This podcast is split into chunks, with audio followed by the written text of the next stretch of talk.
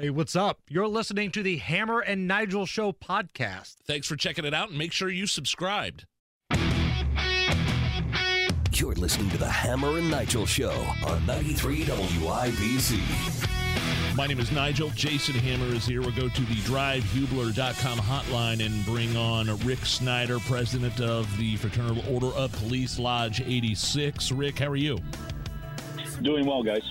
Hey, uh, plenty to get to with this conversation. Let's first start with fallen uh, Richmond police officer Seara Burton. You spoke at her funeral earlier this week. Just maybe talk about how something like this has a ripple effect throughout the law enforcement community, and not only here in Indiana, but but it's nationwide, and, and maybe also talk about the support given by police to Officer Burton's family. Yeah, I've had the opportunity to uh, interact with officers in different points uh, across the country over the last couple of weeks, and all of them have been monitoring the status of uh, Officer Burton and her fight, uh, as we all know too well here in Indiana, that went on for nearly 39 days. Uh, it's obviously a tragedy, uh, but our, our FOP critical incident team was able to mobilize as as soon as uh, Seara uh, made the transition in life, and uh, we were able to be there and walk alongside her family. It was a great honor to be able to uh, speak at her funeral. Uh, we were able, through my role with the National FOP Chaplaincy, to uh, provide the opening, closing prayers, and also the graveside prayer during that ceremony and those honors. So.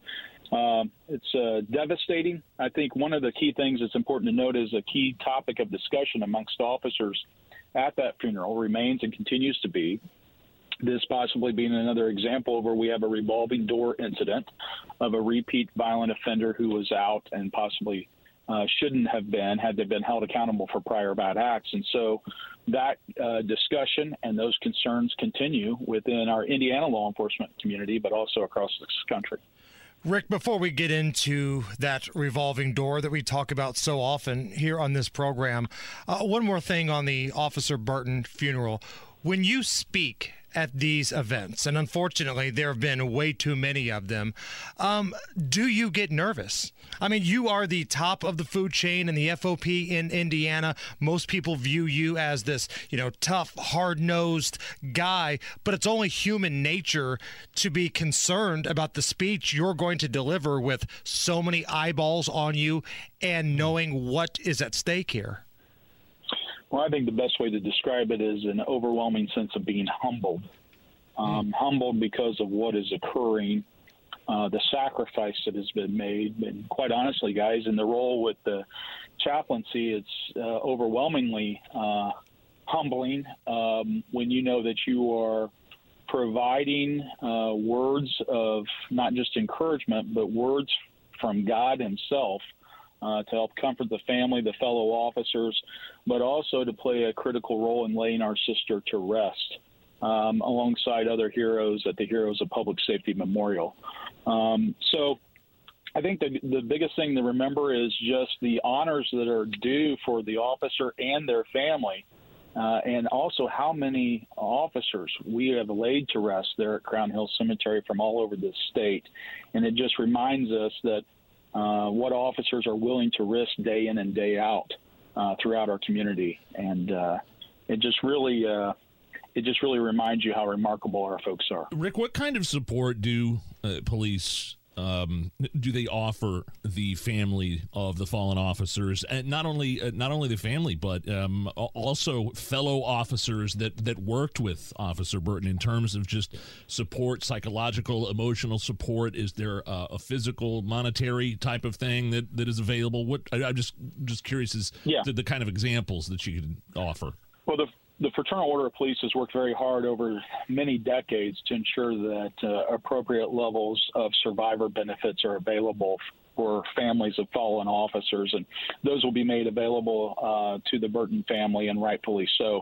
For the fellow officers, uh, they do have mental and emotional wellness uh, opportunities that are, are, available to them for ongoing uh, counseling needs, uh, just to be able to talk to somebody. Remember, not only did we have an officer that was shot and ultimately killed by this incident, but we had other officers who were shot at and then also witnessed that incident. So it's a, a traumatic event, and uh, we have a lot of good support that is available for those officers. Our key component is this to never let them walk alone, that being the officers and the families involved. Uh, but remember, guys, this doesn't just go away, and it doesn't go away with the end of this funeral. You have long, lifelong, lasting impacts that will continue on throughout that the, the Richmond Police Department, but really throughout law enforcement throughout our state. Rick Snyder is our guest. He is the president of the Fraternal Order of Police, Lodge 86, here in Indy. Uh, Rick, there was a story that I was reading about today. These two individuals that went on this robbery spree on the south side, southeast side, a lot of Walmart stores, things like that. Uh, they were arrested, basically caught in the act. They are taken into custody. Strong armed robbery. Strong I mean, armed robbery.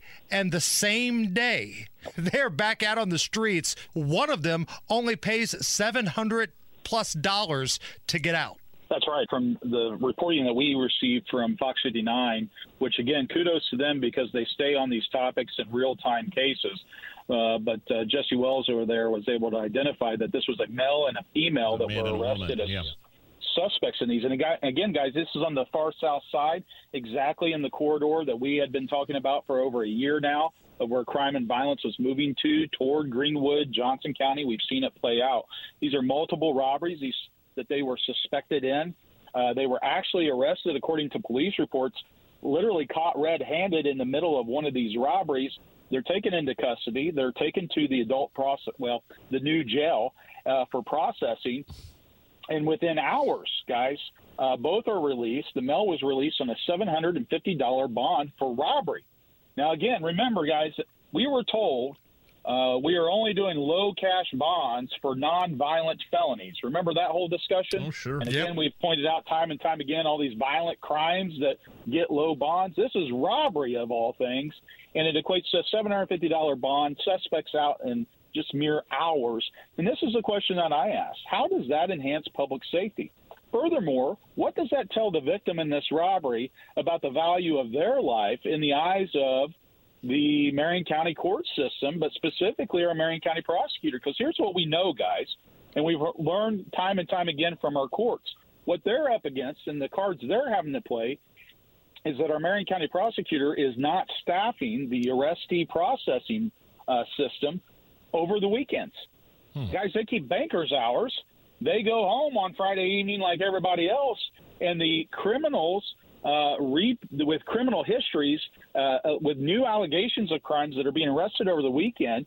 There's no one there to formally process their formal charges, and the courts oftentimes are forced to let them out on low or no bonds uh, because the prosecutor's office isn't getting their work done. And so then later, you'll see then charges are formally filed by the prosecutor's office on Monday or Tuesday or Wednesday when they catch up from their weekend backlog.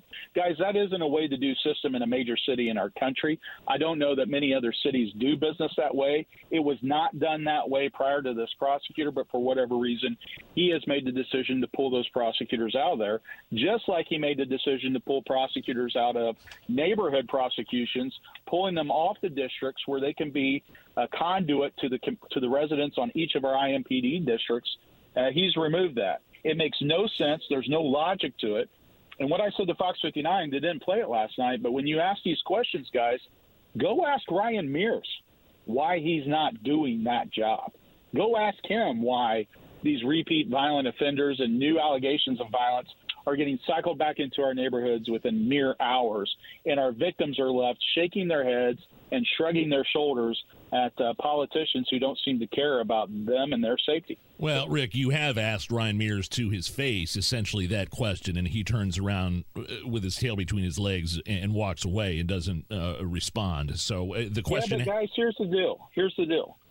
He is applying for this job. He is up for election, not reelection, but election, because he was appointed to fulfill Terry Curry's term. And he is should be asking residents to put their trust and confidence in him. So it's only fair that they be able to get answers to these questions, just like any other employee would for a job interview, as to why you're. We have the opportunity to see performance before he's actually elected to the office. Why is he not doing these things that are his responsibility as a representative of the state as the Marion County prosecutor? Do you have time to stick around for one more segment, uh, Rick? I, Absolutely. okay, I want to sure. ask you about these criminals, and maybe they're a little bit smarter than we're all giving them credit for. And uh, we'll be right back with FOP President Rick Snyder right after this on the Hammer and Nigel Show. And we're back. The Hammer and Nigel Show, 93 WIBC. Okay, my name is Nigel. Jason Hammer is here. Back to the drivehubler.com hotline. FOP President Rick Snyder is on the phone. We were talking about a man and a woman arrested for strong armed robbery, uh, accused of several robberies around the South Side, caught literally in the act, and out the next day on low bail. Are these criminals that getting arrested? I feel like they're a little bit smarter than we maybe sometimes give them credit for, Rick, um, in terms of knowing the policies, knowing what's going to happen to them when they get arrested, knowing that they'll be back out on the street relatively quick. It's, it's almost like getting arrested for even strong armed robbery is a mere formality for these people. Well, that's exactly right. And it's just a reminder that violent offenders, especially repeat violent offenders, they have no fear of the criminal justice system in Marion County. Mm. And this is why. Because they know it's just the cost of doing business that if you get caught, you're just going to get cycled through, processed, and released right back out into the neighborhood so that you can continue on with your path of crime and violence. And here's the worst part if you got locked up because somebody actually had the nerve to report you, uh, had the fortitude to call the police and report the crime, now you're back out with a vengeance and looking to have retribution on the people who uh, turned you in. And so residents in the community then lose faith in the criminal justice system. More importantly, they lose faith in the police because they see they're the police are the only ones they see. They see them making the arrest and then they see the bad guy coming right back out. Well, they attribute that to the police, but here again, guys, the police are doing their job. It's your prosecutor and the rest of the system that is not doing theirs. And that's why we say Indy deserves better. Rick Snyder is our guest, FOP president, joining us here on the Hammer and Nigel show. Rick, so we're talking about this robbery pair that was arrested and released uh, within the same day. This is on the heels of that tragic situation where a woman was gunned down at a daycare a daycare center in front of children from a guy who should never have been back out on the streets as well. It's one story right after the other. Uh, we've talked about this a lot on this show. Rick, when you go around the city of Indianapolis and you talk to people, or maybe some of your officers talk to people, are they, you know, talking about what's happening here in Marion County, the long revolving door of this criminal justice system? Absolutely. We hear from folks in the neighborhoods every single day uh, here in Indianapolis and in other major cities across the country because they're all seeing the same thing. And this is what I keep asking how does this all happen in the same way in every major city across the country? It's almost like it's by design. And what we see is this destabilizing by design to undercut the criminal justice system so that it collapses upon itself. And then we have progressive politicians that are radical in their beliefs that then believe that if they break it, they can remake it. And I'm here to tell you this current prosecutor, Ryan Mears, falls exactly in line with the Larry Krasners in Philadelphia, the Gascons in uh, L.A., and all other progressive DAs and prosecutors across the country with these woke, broke philosophies of how to approach criminal justice. So here are the fair, fair questions. If the prosecutor can't take steps to hold somebody in jail for longer than a couple of hours on a robbery charge, what do you think he's going to do on theft charges, like we've seen in other major cities where people just, a crowd walks in and overwhelms a store and just steals everything in sight. I think there's a fair question for this prosecutor. Will he continue to charge felony theft charges for theft amounts that are under a $1,000? there's suggestions that if he's reelected, he's going to move away from that and fall in line with these other prosecutors and stop criminally charging folks for that. Wow. We need confirmation from him what his belief is on that. Rick, two weeks ago, let me jump in here real quick, Rick, because I know we're up against a break here. Two weeks ago, there was this town hall between the current prosecutor, Ryan Mears, and the challenger, Cyndi Carrasco. In that little town hall meeting that they had uh, up on the north side, Ryan Mears said that he has a great relationship with the police. It's only the FOP that he has a problem with. Um, he talked about the relationship he has with the day to day officers. And he also did a victory lap on his prosecution percentage. And I just wanted to get your thoughts on that. A few things. The FOP is the Fraternal Order of Police. It's not made up of an individual, it's made up of rank and file police officers throughout Indianapolis and Marion County. By the way, every police representative organization has formally endorsed his opponent, not him.